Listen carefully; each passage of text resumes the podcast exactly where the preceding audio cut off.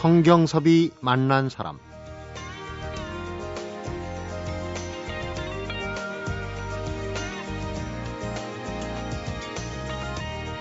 서울올림픽이 열리던 바로 그 해였죠. 1988년 11월. 청량역에서 노숙자들에게 라면을 끓여준 것을 시작으로 거의 하루도 거르지 않고 무료로 밥을 나눠주고 있는 분이 계십니다. 연말이면 더욱 새삼스러워지는 예계 주인공 밥퍼 목사로도 유명한 최일도 목사인데요. 올 연말에는 또 이분이 공연 소식으로 만나 뵙게 되네요. 최일도 목사의 인생 이야기가 창작 뮤지컬로 만들어져서 지금 세종문화회관 무대에 오르고 있다고 그러는데 성경섭이 만난 사람 오늘은 열악한 제작 여건 속에서도 창작 뮤지컬 무대에 올린 서울시 뮤지컬단의 유인택 단장을 만나봅니다.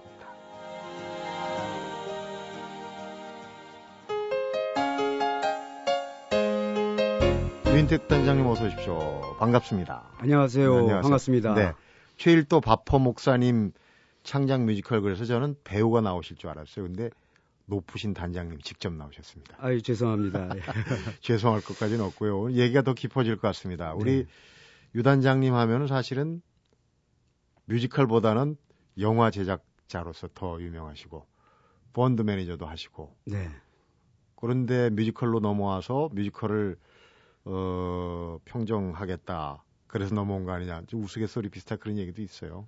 예, 뭐 평정하겠다는 건 아니고요. 제가 원래 80년대 한 10여 년간 그 연극 마당국 운동을 했다가 그러셨죠. 예, 그러다가 이제 1990년부터 한 20년간 기획시대라는 영화사를 운영하면서 약 한 20여 편의 영화를 제작하다가 예, 펀드 매니저로 변신해서 그때 이제 뮤지컬에 투자를 한 것이 계기가 됐습니다. 네. 광화문 연가 작년인가요? 네네. 굉장히 호평을 받고 어, 성황을 이룬 걸로 알고 있는데 그것도 이제 기획 하신 걸로 알고 있습니다. 아니 그때는 이제 제가 그 펀드 매니저 출신으로서 음. 먼저 그 어린이 뮤지컬 구름빵에 투자를 해서 이게 소위 요즘 말로 초대박이 났습니다. 네. 예, 그리고 나서 이제 광화문 연가에도 투자를 해서 예, 우리 국내 뮤지컬 산업이 크는 데 반해서 이 창작 뮤지컬의 어려운 속에서 네. 우리 그 관광 아, 광화문 연가가 음. 더 크게 성공을 해서 그래서 이제 제가 갑자기 뮤지컬계에 예, 이렇게 돋보이게 됐습니다. 아, 투자를 하신 거군요. 네네. 그러니까. 네. 서울시 뮤지컬 단장 그럼 단장님은 공무원이십니까? 이걸 공무원이라고 그래야 되나 산하기관이니까 준 공무원이라고 해야 되겠습니다. 준 공무원. 예. 그 큰 돈 만지시고 큰 계획하시다가 네. 공공기관 아닙니까? 네. 글로 어, 가서 좀 뭘 해보겠다 결심을 네. 하시기가 쉽지 않았을 것 같아요. 예, 그것도 정말 저는 뜻밖의 저는 이제 그 올해부터 그 대학로에 에, 군장대학 뮤지컬학과 교수로서 네. 이제 막 그 재직해서 시작을 했는데 부름을 받고 네. 예, 오게 됐습니다. 그러니까 기회이자 잘못하면 또 위기가 될 수도 있어요. 네. 단장님한테는. 예. 네.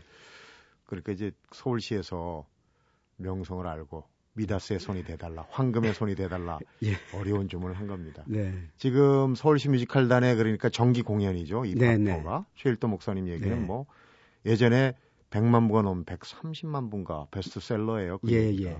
그게 이제 원작인 거 아니겠습니까? 그렇습니다. 네. 제가 지난 5월 달에 뮤지컬 단장으로 부임해서 이제 올 12월 에 이게 이미 정기 공연 예정으로 잡혀 있었습니다. 네. 그래서 크리스마스 연말 시즌에 어떤 작품이 가장 그 이렇게 어울릴까? 그런데 이제 이 우연하게도 음. 이 최일도 목사님의 밥퍼 나눔 공동체 얘기를 듣고 그 뭐 나눔 운동 또 나눔의 사랑도 중요하지만은 이게 또 뮤지컬은 돈과 시간을 내서 네. 이제 관객들이 오는 거기 때문에 재미가 있어야 되지 않겠습니까? 그렇죠. 근데 어, 이 최일도 목사님이 그 소시적에 다섯 살 연상의 그 지금의 사모님, 네. 그 당시에는 이제 로즈 수녀님이죠. 수녀님이죠.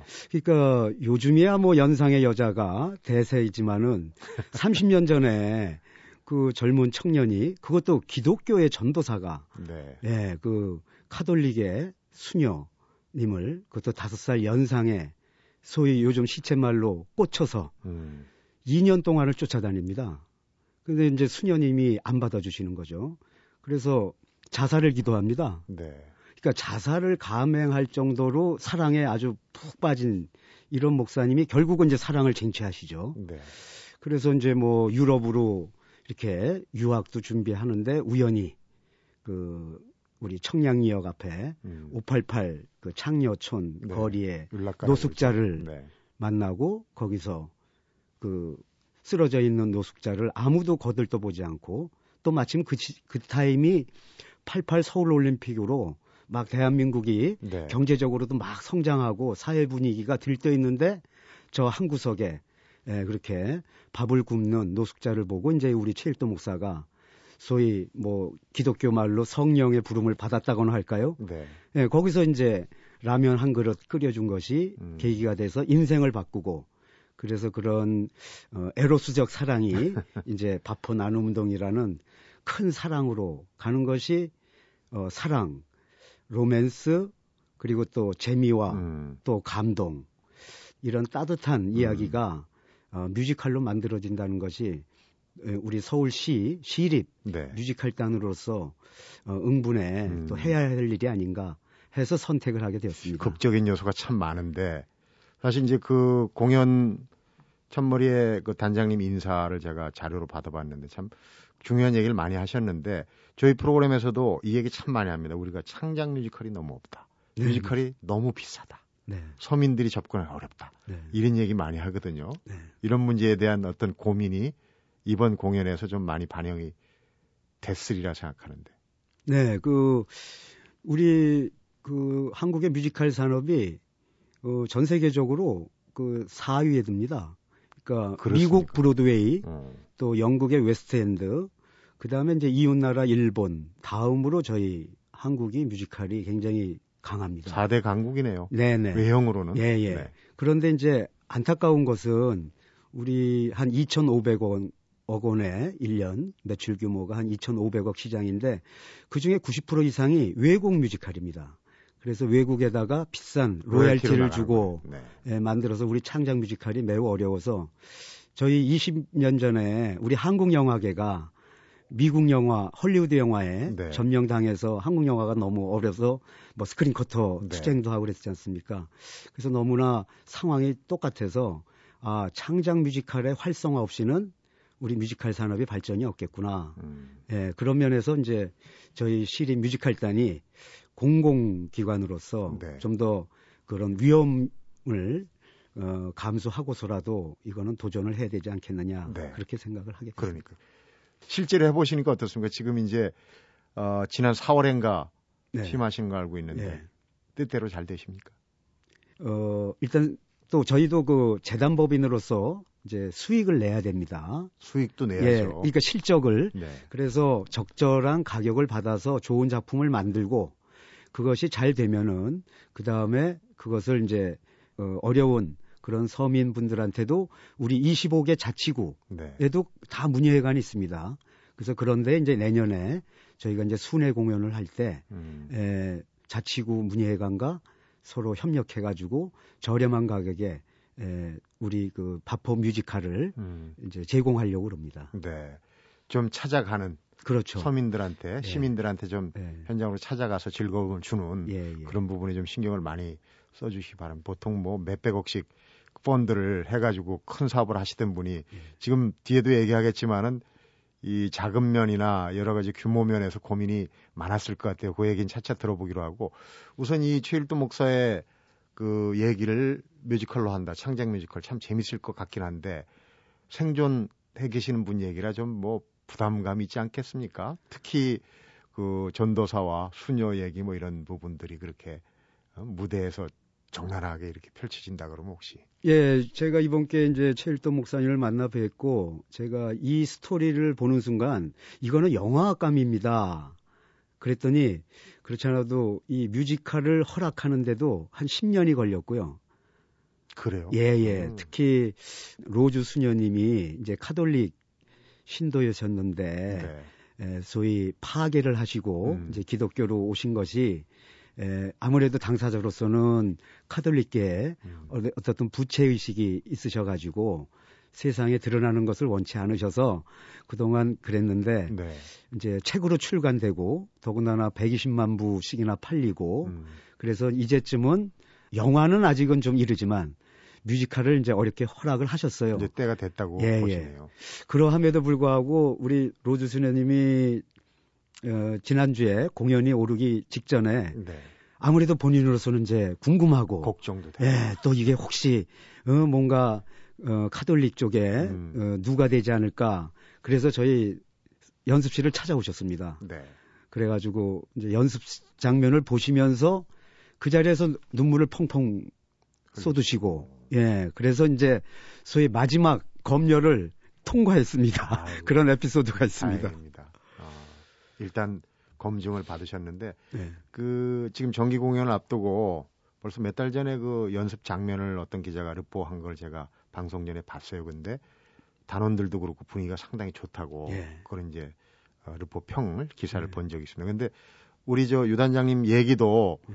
최일도 목사님 못지않게 참 곡절이 많은 그런 부분이 있어요. 그 얘기도 오늘 반드시 제가 밝혀내겠습니다. 예. 청취자 여러분들 기대해 주시고요. 성경섭이 만난 사람 오늘은 최일도 목사 인생 드라마를 창작 뮤지컬로 만들어서 무대에 올리고 있는 서울시 뮤지컬단 유인택 단장을 만나보고 있습니다.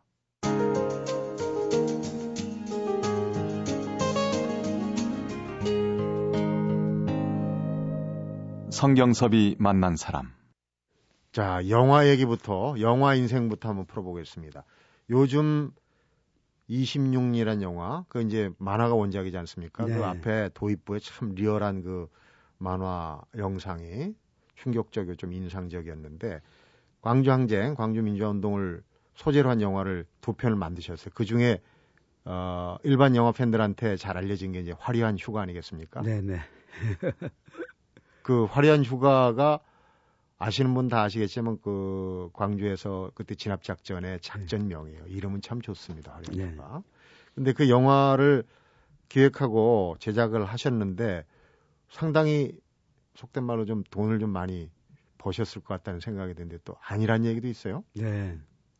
이제 엊그제 이제 대통령 선거를 마쳤는데 바로 5년 전으로 돌아가서 2007년 어, 대통령 선거해에 화려한 휴가가 이제 개봉을 했습니다.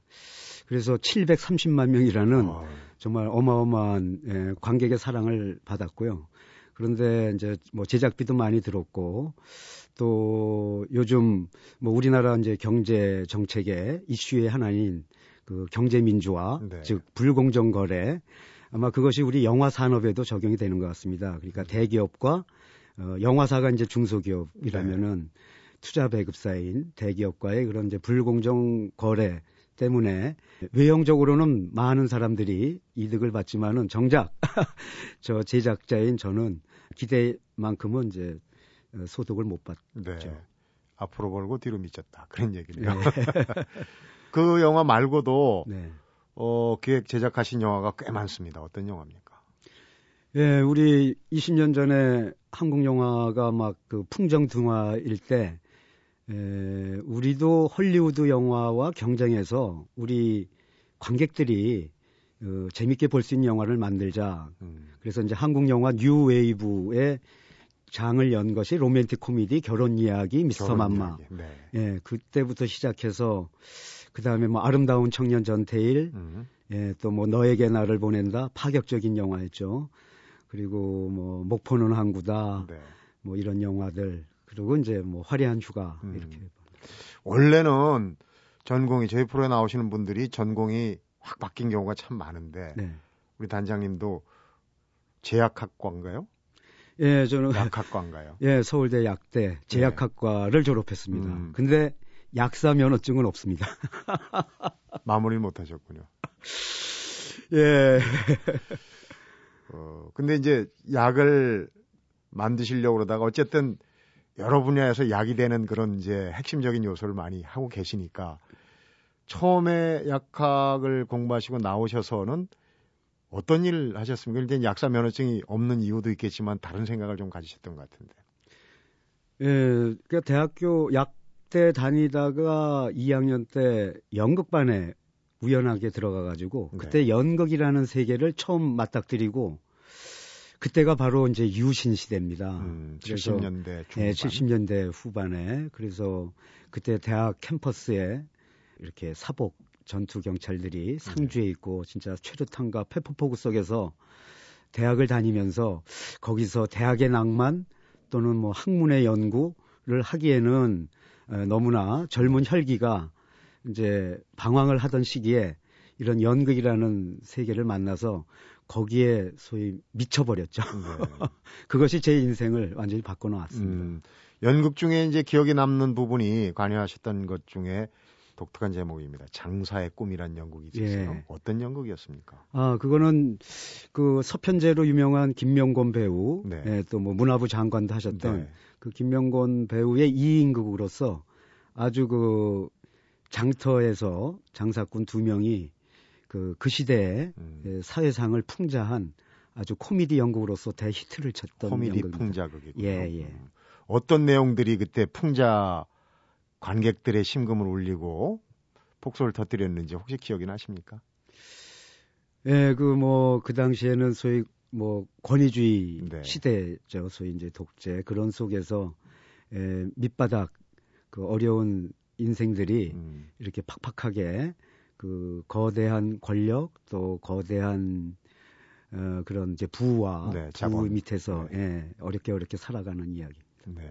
그 중에서도 이제 비관하지 않고 뭔가 좀 그 웃음을 터뜨릴 만한 그런 그 풍자 코미디 중에도 그런 웃다 보면 또 눈물도 나고 네, 네. 그러지 않았을까. 네. 저는 제목은 유명해서 기억을 하는데 내용은 보질 못해갖고 좀 죄송합니다. 예, 그거는 이제 영화화도 됐죠. 그래서 네, 나중에 어, 영화로 네, 동명 네, 장사의 꿈. 네. 이제 연극에서 영화로 갔다가 영화 얘기는 아까 했고 네. 다시 이제 창작 뮤지컬로 온 얘기도 조금 맛보기로 했습니다만은 기본적으로 또 어떤 인생 항로의 생각이 지침이 좀 바뀐 거 아닌가 생각이 들어요. 뮤지컬 쪽으로는 어떤 생각을 갖고 넘어오셨는지. 예, 이제 그 한국 영화 산업은 이제는 그 뭐 법적으로나 제도적으로나 어 상당히 이제 갖춰지고 이제 자생력도 갖고 음. 예, 그래서 또 산업적으로는 이제 성숙기에 들어섰다고 봅니다. 그래서 이제 제가 영화계에서 할 일은 어 이제 다 한 것이 아닌가. 그리고 네. 이제 영화계 선배 세대로서 후배들과 뭐 작품 경쟁하는 것도 보기 좋지 않은 것 같고 음. 그러던 차에 이제 뮤지컬을 만나서 또 뮤지컬 쪽에 와 보니까 앞으로 현재 우리가 소득 3만 불 시대에 이제는 어, 공연 산업이 앞으로 대세인데 네. 어, 현실을 보니까 20여 년 전에 한국 영화 산업하고 똑같더라. 그래서 제가 한국 영화 진흥 발전에 어서 쌓은 그런 노하우와 경험을 가지고 한번 우리 한국 창작 뮤지컬로서 미국 영국 뮤지컬과 음. 한번 맞짱을 떠보자.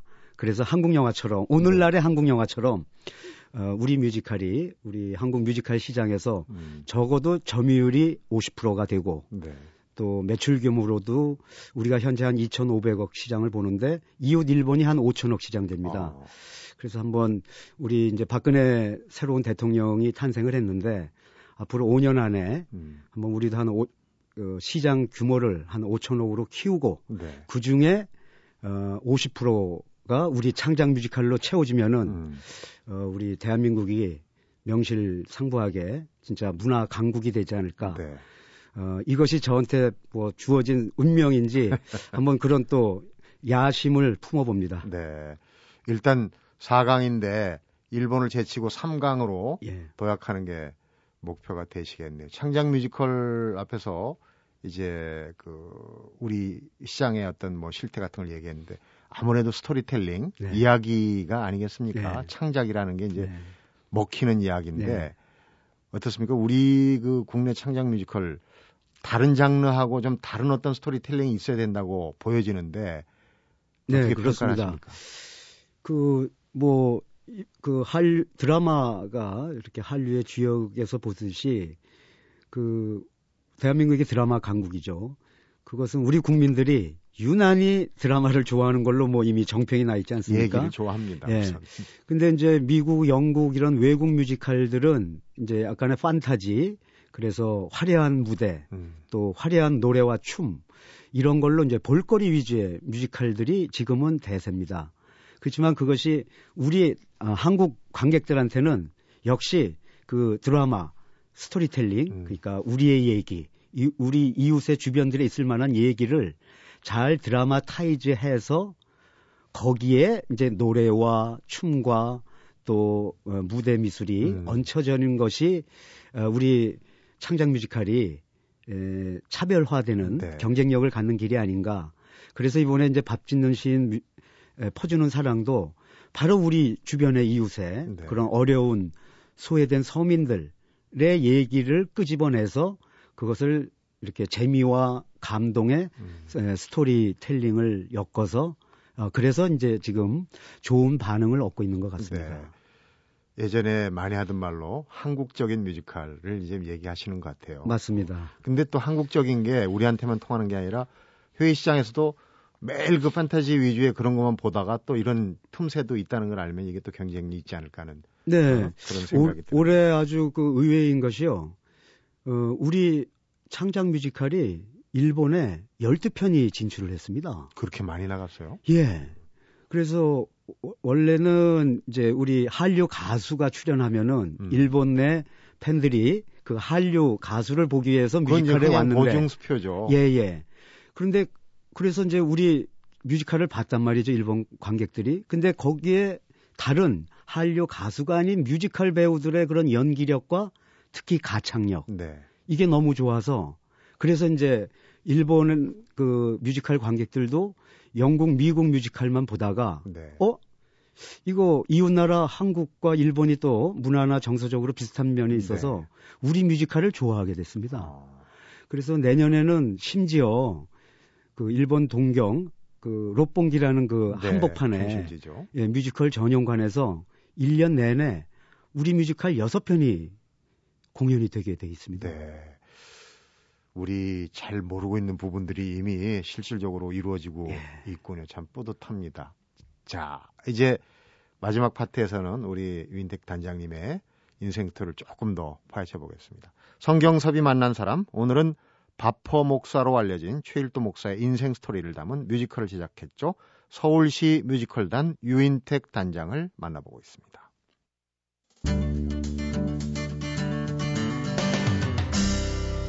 성경섭이 만난 사람. 약학을 전공하셨는데 연극에서 분출구를 찾으셨고 영화로 가서 기획 제작자로서 이제 할 만큼 했다. 뮤지컬로 넘어오셔가지고 이제 뮤지컬 얘기를 쭉 해봤습니다만은 그 동안에 쭉 지나오신 길을 보면은 운동 뭐 꼭 운동권이란 얘기보다도 뭐 지키기, 살리기, 또 새바람 불러일으키기 이런 운동의 중심에 많이 서 계셨어요. 본인 네, 체질입니까? 뭐 중심이라고 할 수는 없고요. 예, 그냥 그 뭐뭐 뭐 사명감이랄까, 음. 예 그런 걸로 예, 살아온 것 같습니다. 네. 한국 영화 지키기 운동 지금 이제 창작 뮤지컬 얘기를 아주 뜨겁게 얘기를 하시는데 영화계 인사로서는 처음으로 방북 북한을 방문한 기록이 있다 그러는데 맞습니까? 그 사실 그 북한을 최초로 방문하신 것은 그, 그 최은희 선생님하고 아, 예. 자의로 간 게 아니라고 예, 예. 그리고 공식적으로 저희가 한국 영화계 대표단 자격으로 간 거는 저희가 처음이었습니다. 네. 예. 그때는 무슨 일로? 예, 그때 이제 그 국민의 정부가 열리면서 남북 화해 교류 차원에서 우리 영화계도 어, 북한과 교류를 하자. 그리고 이제 북한 부산 국제 영화제가 네. 이제 출범하면서 에, 우리의 동포인 북한 영화도 음. 우리가 좀 초대를 해야 되지 않느냐. 그래서 그 당시에 어, 인권택 감독님이라든가 강우석 감독님, 문성근 배우 이런 우리 영화계 대표단과 함께 네. 평양을 방문해서 에, 북한의 영화계 인사들 음. 또 그쪽의 배우들과 교류를 했습니다. 네.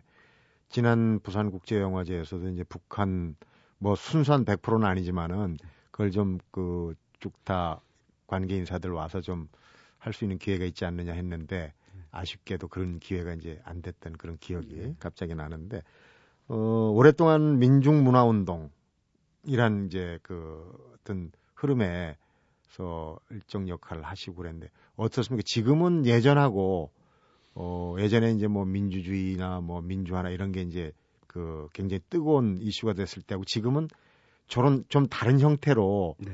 그런 운동이 음. 전개되고 있으리라고 생각해요. 네.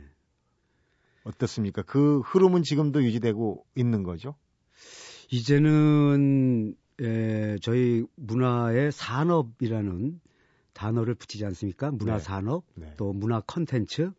그래서 물론 이제 저희가 돌봐야 될 곳이 영화로 치면은 독립 영화고 음. 소위 기초 순수 예술 이런 부분이 에, 급격한 문화 산업화로 인해서 이제 지원에서도 소홀해지고 또 그 대중들로부터도 좀 소외되면서 어려움이 있는데 그런 기초 순수 예술 분야는 정부가 어, 좀 더 적극적으로 지원을 하면서 한편으로는 어, 문화 컨텐츠 산업을 통해서 네. 일자리도 창출하고 또 우리의 어, 훌륭한 문화 예술을 음. 전 세계로 전파해야 될 그런 이제 시대적 전환점이라고 저는 생각을 합니다. 네.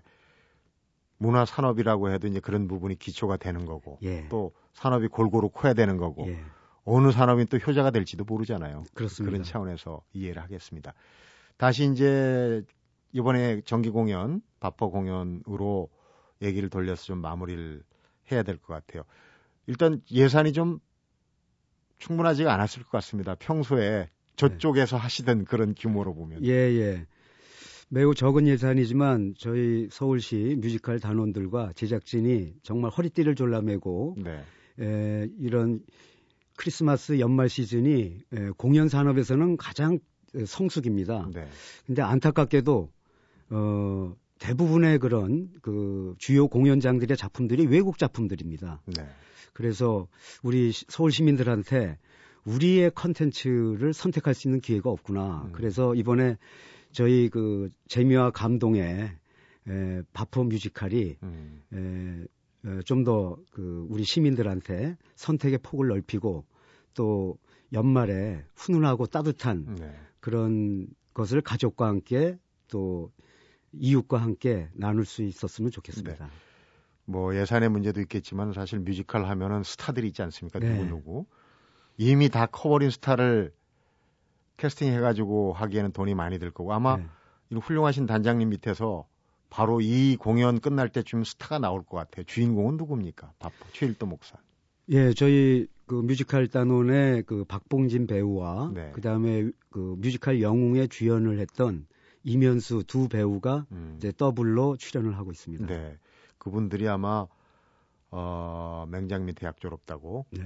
끝날 때쯤 되면 아마 스타로 갖고 평들을 아마 잘 써주도록 또 도움을 주셔야 되겠죠. 예, 이미 하시고. 뭐, 예, 네. 굉장히 그 호평을 받고 있습니다. 네. 어, 지금 뭐, 교단에서 후학대를 가르치는 어, 일도 하고 계시는데 강의를 하면서 꼭 그 부분 행복한 삶에 대해서 얘기를 하신다는 얘기를 들었습니다. 오늘 네. 마무리는 저희한테도 좀 팁으로 네. 어, 단장님이자 군장대학 교수님이신 네. 유단장님의 행복한 삶에 대한 담론을 한번 전해주시죠. 네, 그 저희 군장대학 뮤지컬과 학생들이 뮤지컬의 꿈을 안고 들어왔는데 이, 이 뮤지컬 배우의 길, 또 엔터테이너의 길이 굉장히 험난하거든요. 그렇지만은 저는 그 행복한 삶의 가치가 뭐냐? 그거는 내가 보기엔 자기가 하고 싶은 것을 음. 어, 하면서 사는 것이 가장 행복하다고 생각한다. 어, 그런데 어, 그, 그, 그 꿈을 실현하기 위해서는 반드시 시련과 고통이 오는데 음. 언젠가 반드시 기회가 온다. 그러니까 그 기회가 빨리 오는 사람이 있고 늦게 오는 사람이 있다. 그러니까 그때까지 준비된 사람 사람만이 음. 어, 기회가 왔을 때 잡는 것이다. 그러니까 그때까지 죽기 살기로 자기가 하고 싶은 것에 매진하면은 반드시 어, 여러분의 꿈은 실현할 수 있는 기회는 온다. 이런 이 말을 어, 강조하죠. 네. 죽기 살기. 네. 죽기 아니면 까무러치기. 그러니까 나중에 네. 그 정도로 열심히 한다면 후회는 없겠죠. 우선 네. 일단 결과가 좋고 나쁘고를 떠나서 네. 죽기 살기에 오늘 그 유단장님 얘기도 쭉 들었는데 방점이 좀 찍히는 것 같다는 생각이 듭니다. 예. 네. 지금 뭐 우리가 어, 뮤지컬의 4대 강국이라고 그랬는데 일본을 제치고 뮤지컬의 원조는 아무래도 영국 아니었습니까? 네네. 영국에서도 상설 1년 365일 우리 뮤지컬을 공연하는 그런 극장이 하나 좀 생기기를 기대해 봅니다. 그 우리 로즈 수녀님께서 연습 아, 우리 공연을 보시고 어, 내년에 미국 브로드웨이에 진출해도 손색이 없다고 네. 예, 그런 말씀을 하셨습니다. 아, 예, 우리 그 뮤지컬 밥퍼의 내용 자체가 어, 워낙 그런 어, 민족이나 국가의 영역을 뛰어넘는 그런 인류 보편적인 네. 그런 사랑과 나눔의 메시지이기 때문에 어, 충분히 예, 저는 가능하다고 생각합니다. 네. 뉴욕의 브로드웨이를 거쳐서 네. 또 영국의 본고장까지. 네. 네. 웨스틴까지 좋은 성과를 내는 그런 뮤지컬로 이어지기를 기대해 보겠습니다. 오늘 말씀 재밌게 잘 들었습니다. 고맙습니다. 네, 감사합니다. 성경섭이 만난 사람 오늘은 최일도 목사의 밥 짓는 시인 퍼주는 사랑의 감동 실화를 뮤지컬로 재탄생시킨 서울시 뮤지컬단 유인택 단장을 만나봤습니다. 요즘 아이들은 혼자 공 20개를 가지고 놀아도 만족을 모르는데 네팔에서는 찢어진 공 하나를 20명이 가지고 놀아도 행복해한다. 그래서 나는 뮤지컬 관람층이 젊은 사람들인 만큼 우리 아이들에게 여전히 가난한 사람들이 있고 그들을 위해서 자신을 던지는 자원 봉사자들이 있다는 것을 알려주고 싶다. 뮤지컬 바퍼의 실제 모델이죠. 최일도 목사가 이런 얘기를 했다고 그러는데요. 네팔에선 찢어진 공 하나를 20명이 가지고 놀아도 늘 행복해 한다. 이 말이 오늘 하루 내내 가슴에서 징소리처럼 계속 울릴 것 같다는 생각이 듭니다. 성경섭이 만난 사람 오늘은 여기서 인사드리겠습니다.